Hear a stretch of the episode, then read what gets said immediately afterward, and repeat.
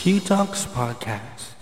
Hi guys, welcome to another episode of Q Talks Podcast. The last time na pag-usapan natin yung topic na generosity, lalo na in these times na nakafocus tayo sa sarili natin. Don't get me wrong, okay lang naman mag-focus sa sarili natin, pero there are times in life that we really have to see the needs of other people.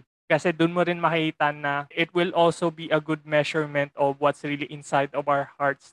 And right now, very exciting din yung mapapag-usapan natin. We'll talk about strengths. Appreciate the things that we have, lalo na if you are good at conceptualizing, developing other people, and why we should not compare ourselves to other people. So right now, we'll be having Jekka once more. How are you, Jex? Yes, I'm good, Roy. Thank you so much for inviting me again to speak. So yun, trivia lang, very spontaneous kami right now. We really want to share this episodes to other people kasi that's the heart of what we are doing.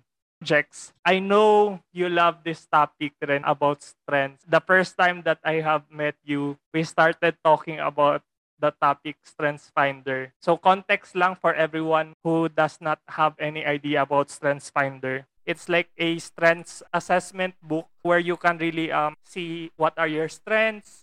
Like for example, there are strengths like developer. You love developing other people. I remember meeting you during that time, 2017, Jex. We talk about this topic. That's where I realized then as time passed by, ganito ka pala as a person, yung strengths mo and weaknesses Right now, Jex, was there a point in your life that you have not seen the importance of knowing your strengths as a person? And how are you able to come to the point that you have realized your strengths and use them to your advantage? I'd love to say and honestly confess that growing up, meron akong mindset that I can do anything that I, I want to do as long as I work hard for it. Yun, yun lang yung mindset ko. As long as I diligently work on it, right? Basta wag lang math.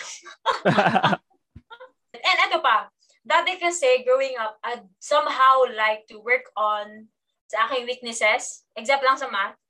math na naman, no? sorry po, sorry po. Sorry po. Pero totoo yun. So, growing up, feeling ko naman parang nasayang yung time ko working on something that's not really my strength. Alam mo parang nasayang yung time ko because I'm trying to work on a weakness that's that's not really aligned to how I am wired. Doon ko actually na-appreciate yung Strength Finder na book. Because even the research of this assessment, doon lang na-affirm yung aking naisip na parang, oh, ano, it's a waste of time to focus on things that you're not even good at. Kaya nga siya strengths finder, the concept is that we have to assess what our innate strengths so we can maximize on it, we can work on it, we can focus on it. Because if we're gonna actually work on those areas na hindi naman talaga natin strengths, quote unquote, weakness natin, then that's really gonna eat up a lot of our time right? So instead now of working on our areas that we need to improve on, it's a wiser decision to know your strengths and maximize on it. Kasi all the more na mas nagiging productive tayo, mas nagiging confident tayo kung sino tayo. For those of you who hasn't listened yet sa aming first podcast when I was here, I told na I'm actually a campus missionary. So I was exposed to Strengths Finder because I had to know my strengths. So I know now how to work with a team. So that was my first exposure. That was 2016. Yes, 2016. Patagal na rin was, pala. oo. Kaya nag-meet tayo 2017. Sobrang passionate na ako for Strengths Finder. Ayun. So 2016, I found out my top. And doon ko na-realize and I kind of agree now, okay, this is really who I am as a person, as you know, these are the strengths that I need to to focus on, right? Um, and the more that I know my strengths, the more that I can actually empower other people to shine with their strengths as well, which could be my weaknesses as well. So there's that synergy going on when we are aware of what's really innate in us that we are capable to do, and yung research group na gumawa nung assessment Dr. Clifton is actually a Christian counselor. So, naniniwala siya na lahat tayo may binigay na strength si God sa atin. And yung strength natin, it's not just given for us to glorify ourselves or to make to make us feel good about ourselves, but our strengths are actually related to you know, they will direct us to our purpose in life. Kaya importante na malaman natin yung strength natin because they can actually lead us to fulfilling God's purposes in our lives. Doon ko pa siya actually mas lalong na-appreciate. Parang, oh, I get it. So when you know your strengths, it could actually lead you doing the very purpose of, of God in your life. Kaya nga, may ganun kang strength. Can you share, Jex, the top five strengths na meron ka? Probably short description about it and how were you able to really understand fully na ganito ako nag-wire and sobrang amazing lang nung ganong situation na, o oh nga no, uh, these are the strengths that I have then na-affirm ng mga ibang tao na sa paligid ko. Yeah, actually, top of my list, it's actually connectedness. Ayan, connectedness. By the way po, sa Strengths Find, parang mini mini orientation na ba ito? Meron pong four areas of strength. So that's relationship building, strategic thinking, execution, tsaka yung influencing. Nung nalaman ko na meron akong connectedness, that's my number one. That's actually a relationship building strength. That means that I can talk to anyone, mapabata, matanda, babae, lalaki, panganay, or bunso. I'm gifted by God with the capacity to actually relate with these people, to talk with these people, to communicate with these people. And I think sa akin, paano siya nag-manifest would be, I somehow, like for example, I'm talking to you, Roy. The first time that I was talking to you, you were just telling me your story and all, blah, blah, blah, right? And then right then and there, parang it's easy for me to know what could be your past. And that's yeah. actually because I have so much, parang I've been exposed to so many people in my life, right? Stranger man yan, or acquaintance, or friends, right? That somehow I can connect your story to their story. Parang, oh, okay, it could be that this happened also to his life, right? But I think sa connectedness din, relationship building siya in a way because it enables me to, um, it's that capacity to be able to communicate, to connect with people that is not just in my age range. Um, and also, connectedness, people with connectedness believes that everything is connected. There's not a single thing in the world that happens just out of nowhere. Everything has a connection. Number two, um, is actually relator. Yan. This is also another relationship building strength, diba? Napaka, napaka-relational natin pala. Oh, okay. Sige. relator. Um, like what I said, the recent podcast, sabi ko, I'm, I'm actually an extroverted introvert. Uh, I don't get energized when there's a lot of people in the room, but I get energized by myself. Parang if I'm alone, if I'm with my close friends, then I'm, I'm good to go. Um, and yung relator ko, um, that actually meant for me to be someone who is loyal to a few friendships. Yan. I don't have really a wide range of um, connections, which is kind of contradicting with connectedness, right? Um, yeah, just uh-oh. that sa connectedness lang naman, I can talk to people, I can communicate to anyone, I am accepting to anyone, but the relator theme sa akin, right, it makes me stick with only a few people in the room right? Like for example if i look at my closest friends right now i can tell you straight who they are. They're like less than 10 or should i say five specifically? Or i have i can say i have two best friend or like should i say one best friend? Ganun siya specific and as a relator actually, na-realize ko lang siya while looking into my strength. The reason why pala, kaunti lang yung circle of friends namin is that meron kaming trust issues. We don't even really consider everyone kasi as a friend, yun. Um, it takes time for us to consider you as a friend. And Roy, kasali ka doon. Wow! Thank you for the privilege. You, yes. Do you feel special already? Ayan. Um, and it's it's because we have this meaning of friendship that a friend is really someone who knows your story. And if a person doesn't really know my story, if that person really don't know what are my thoughts, I can't consider that person a friend. So mga my relator dyan, I know you can relate with me. Roy, you're blessed to have me as a friend.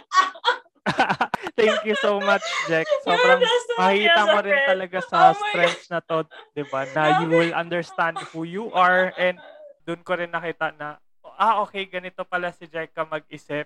Yung connectedness niya, she loves to connect things from one thought to another thought. And sa relator rin na you put value sa mga tao na nasa inner circle mo rin.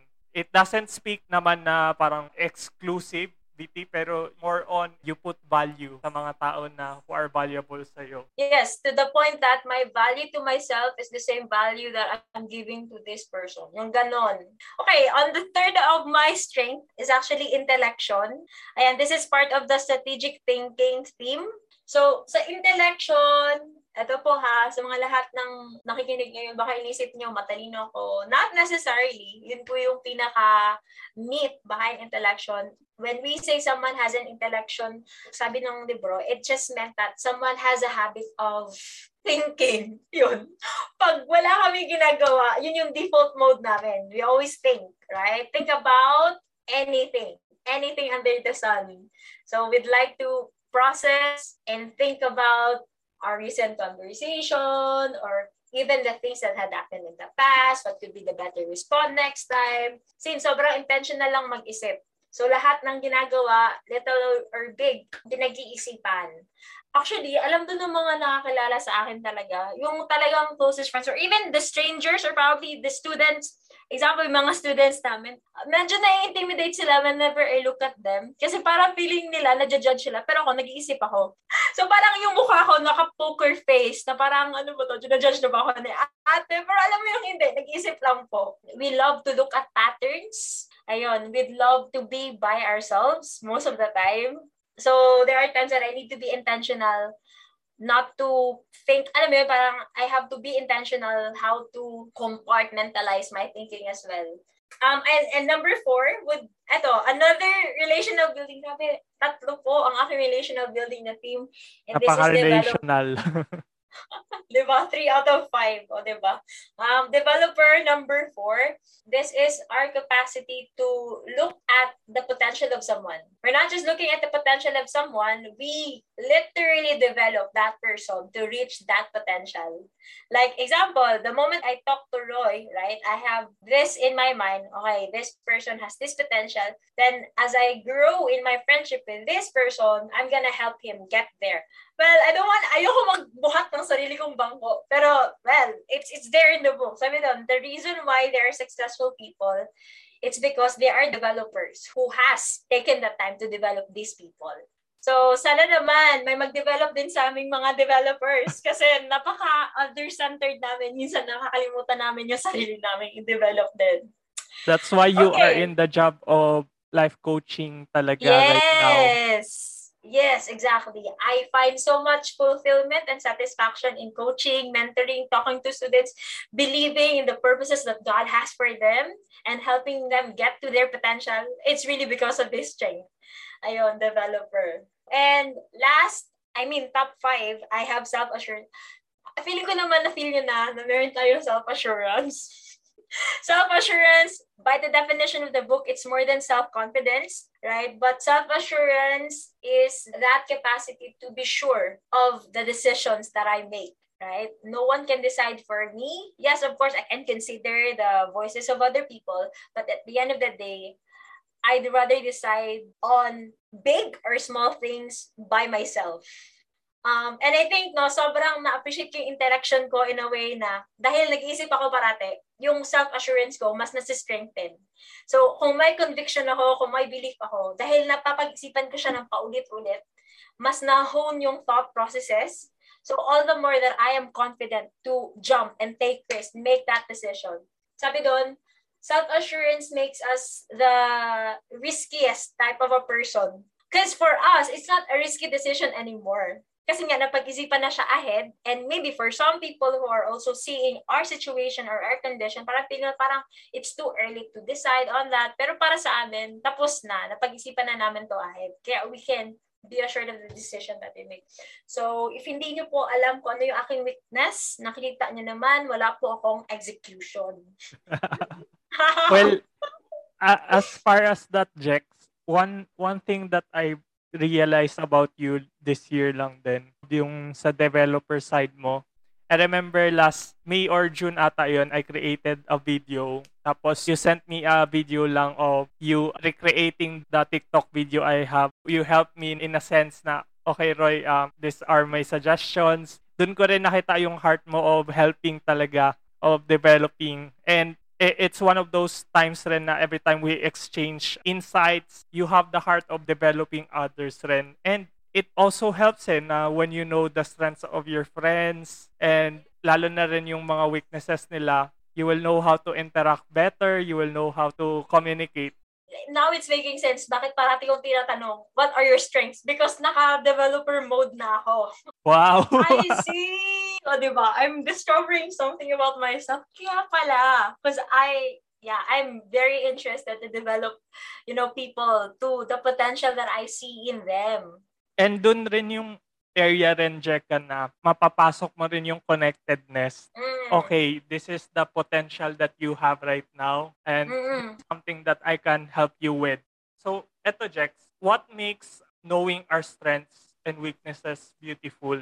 Parang it's a gem. It's a gold. It's a treasure. Because, alam mo, parang lalaman mo kung ano yung ano yung kakayahan mo. Ayan, sa akin, personally knowing ano yung kakayahan ko, sobrang, at least alam ko kung saan ako magmamaximize. Alam ko kung paano ako mag-spend time, right? Or what energizes me.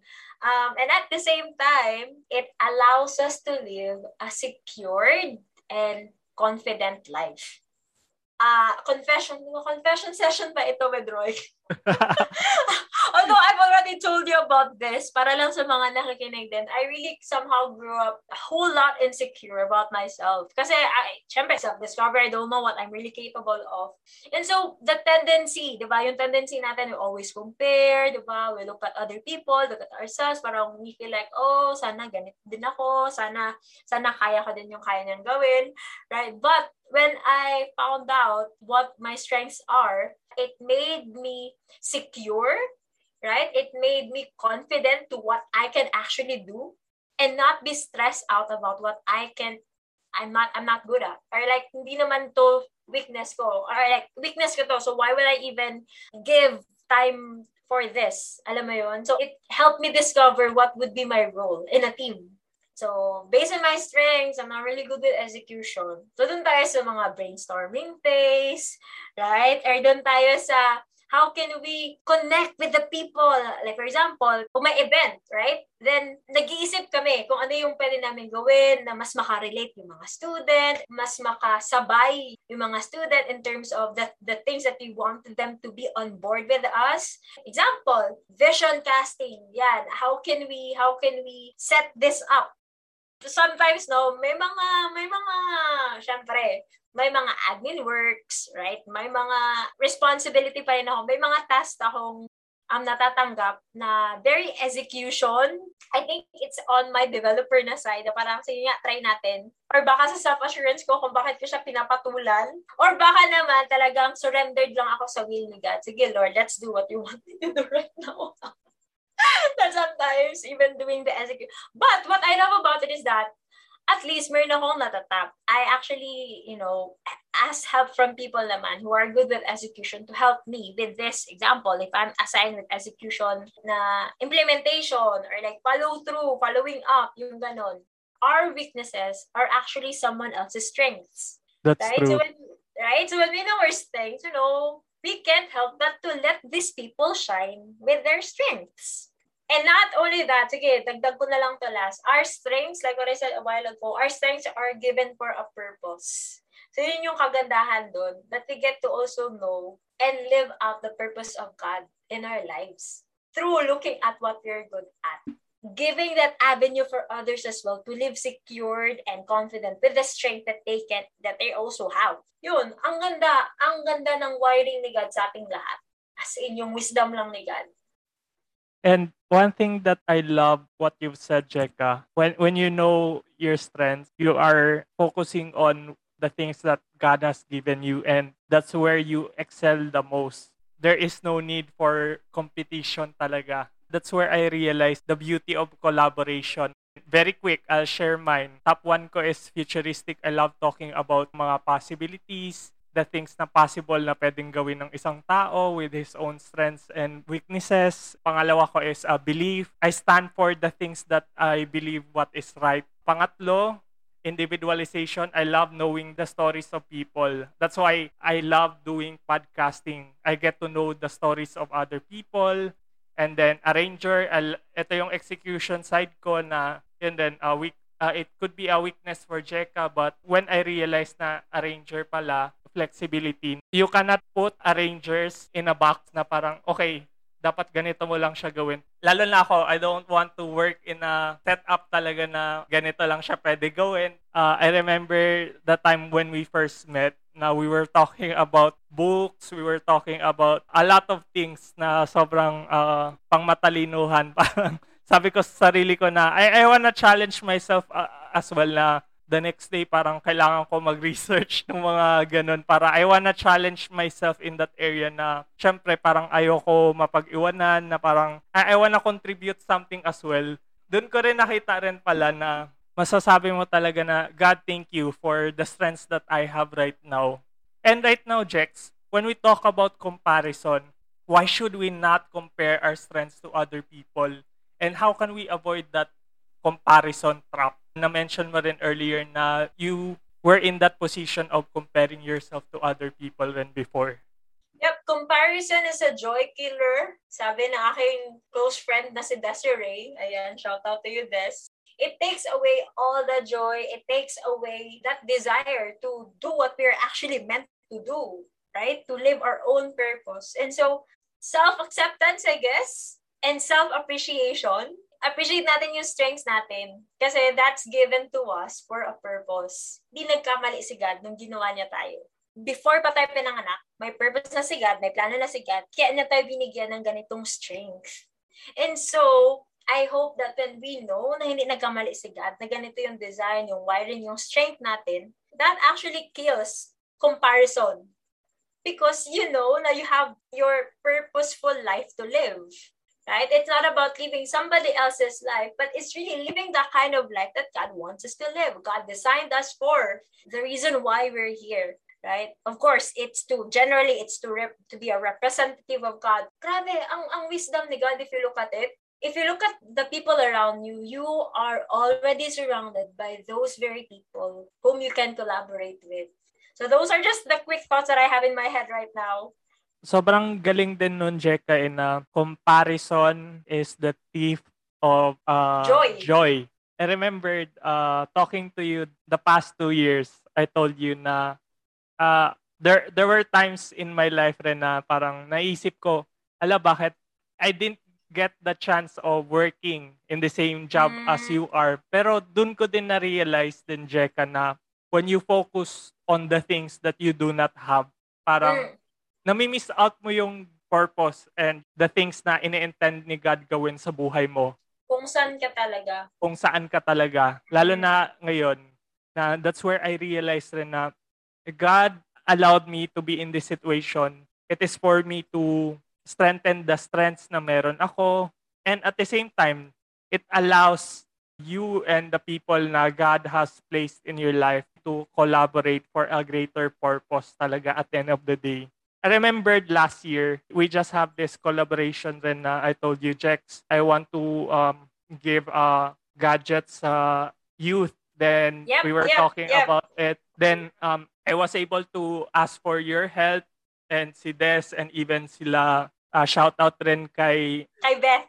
Yeah, kay Beth. Uh, I remembered collaborating with you guys na sobrang nakakatuwa kasi uh, mm. hindi ko maisip na the strengths na meron kayo, it, it helped me execute yung mga yung vision na yun lalo na yung vision nun is I, I want to help uh, young people to have a cell phone for their education yeah, which is yeah. Kasi wala pandemic, ako sa yes. wala ako sa position kasi yun din na lahat ng mga youth na nandito sa Metro Manila almost meron na silang mga gadgets na ganun so you guys help in and doon ko rin nakita yung beauty ng collaboration there's this word that's been highlighted to me. And sabi mo nga, di ba? And we've been talking about comparison. There's no need for comparison. But if there's actually a greater need from us to do, it's actually that need for appreciation. Galing. It's first, it's first appreciation of the gifts and the strengths that God has given us. Not only appreciating ourselves, but also appreciating the strengths of others.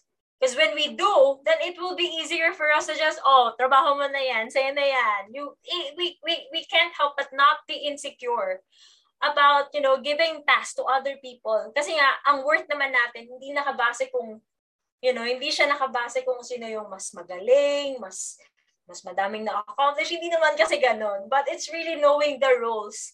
When Yeah. you when you talk about it, Jex ba, na, lalo na you mentioned earlier, it's really hard for you to be assigned in the area of execution at times.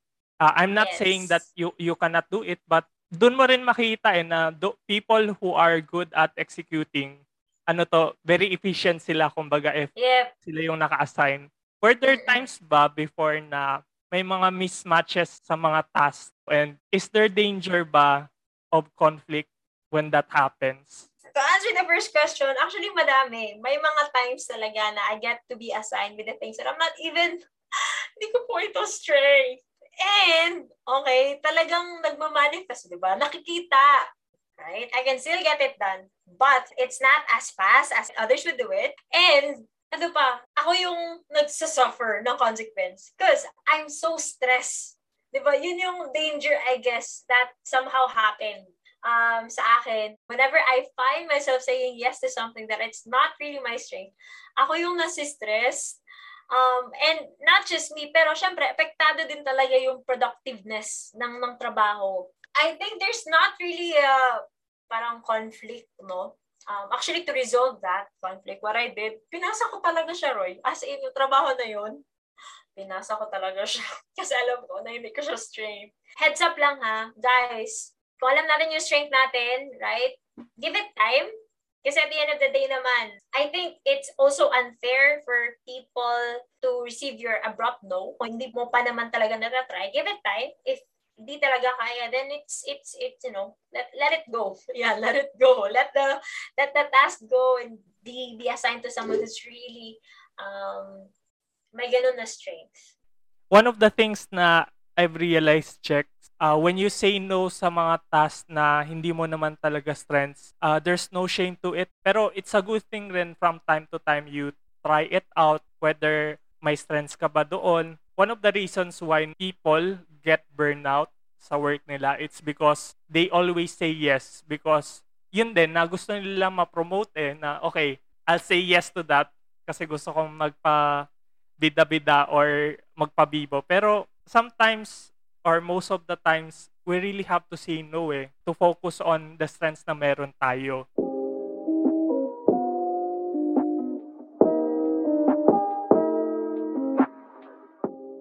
Were there times ba sa workplace mo right now na sobrang mas efficient, mas unified yung team because all of you guys work as one based on the strengths that you have? Talagang maganda. As in, sobrang maganda. Maganda yung collaboration, smooth, right? Efficiency-wise, um, effectivity-wise of the implementations of things, it's better because everything is you know everyone is functioning according to to their roles or specifically sa strengths na meron sila halimbawa sa team namin right na mga campus missionaries meron na kaming mga assigned people with our three core values right? So we know who would we assign for the outreach events, right? We know who would we assign for discipleship, to talk with the people, to minister to people, or even get the data, right? And meron na din for leadership development. Lahat actually ng mga nakatoka doon, they are functioning and they are taking advantage of the strengths that we actually have um, as a team or even individually and then we work as a team Uh, because of that, actually sobrang smooth lang ng execution ng events namin, yung pag-follow through. Although sometimes may mga lapses, may mga kailangang ayusin, may mga kailangang i-follow up. But when we function according to our strengths, less burden siya actually for all of us, you know, for every one of us. Also, nasabi na siya na yung, yung productivity kumbaga ng team nandun din. And example, ako, uh, usually, it's a given though because I have I don't know I really love how my team also entrust entrust alam mo yun, parang there's that level of trust as well. For example pag brainstorming they know na na pag may suggestion like I would suggest something. And most of the time right the team is really listening to what we all have to say right? So done. Um, that's that's something that I really enjoy doing: brainstorming, throwing out any um idea what we could um, probably do, right? And then, pag sa execution na na part or follow through, meron na ding mga people in charge kung sino yung pwede naming itap in the team. I, I'm not sure if that's really making sense, no? But I hope that makes sense. Yeah, it really made sense then, Jack. Lalo na in your situation. You, know what, who are the key people uh, Mm. who are good at Yes. it and you allow them to work on those areas. And even sa mga personal lives rin natin, it's always good talaga na we don't generalize people, but yes. we get to know them deeper talaga in a sense na, okay, ito pala yung mga strengths nila. Ito pala yung mga weaknesses nila. And I won't waste my time of letting them operate in the things na hindi naman nila strengths. That's the Mm. beauty of it and na you allow people work on the strengths na meron sila because doon sila good eh. Doon sila magaling. One of the things na natutunan ko from this conversation, Jeka, is there is beauty in working in collaboration na yes. you allow yourself to work in the area that you are good at and you allow others to work in the areas that they are good at. And as we end right now, Jex, what is one encouragement that you can leave to the people who are listening to this? Wow. I think um, at the start of this conversation, my desire would be for them to, wow, shameless plug, bumalik na po kayo ng Strengths Finder. Para mas alam nyo kung ano yung Yun pala yung nyo. end goal. Yun pala yung end goal, no? I hope that you're all encouraged to really discover what your strengths are and we're thankful because may assessment na po. Go ahead, buy that book, um, answer the the questionnaire, right? Talagang like shameless plug talaga ako. Pero it's really that worth the investment. Ano, it's worth investing. It's worth investing your time, your money. So you can also know what your strengths are, right? So you can appreciate your strength as well. Not only that, you also get to appreciate the strengths of others. And that's really where um, the beauty of collaboration comes in. Yung sabi mo, Roy, I agree. I couldn't agree more with what you said. There's so much beauty in knowing what we can do and having that humility as well to know what we're not good at so we can empower and let other people shine as well. Kung san, san nga ba sila design? O paano sila winner ni God? And all together, di ba? Grabe, we can fulfill that life that God wanted us to live by simply looking at our strengths, right? And also looking at the strength of other people. Thank you so much for making time, Jeka. I know and I believe na people have learned from this podcast episode. And how can people reach you, Jex? Lalo na there are new people na who want to connect with you and probably they can collaborate with you with the work that you are doing. Yes, ayan. Because of my relator po, I don't confirm everyone who adds me. Talagang may ano, heads up lang, disclaimer. So if you want to connect with me, you can reach me at um, Facebook. Aking Facebook name is Jessica Camacho. Ayan.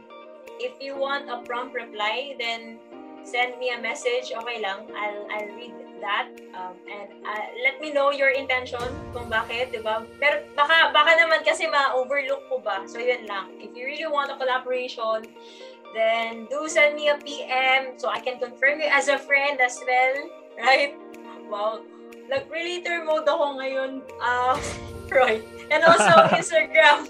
Instagram is jecca.camacho. Yan. J-E-C-C-A dot Camacho. C-A-M-A-C-H-O.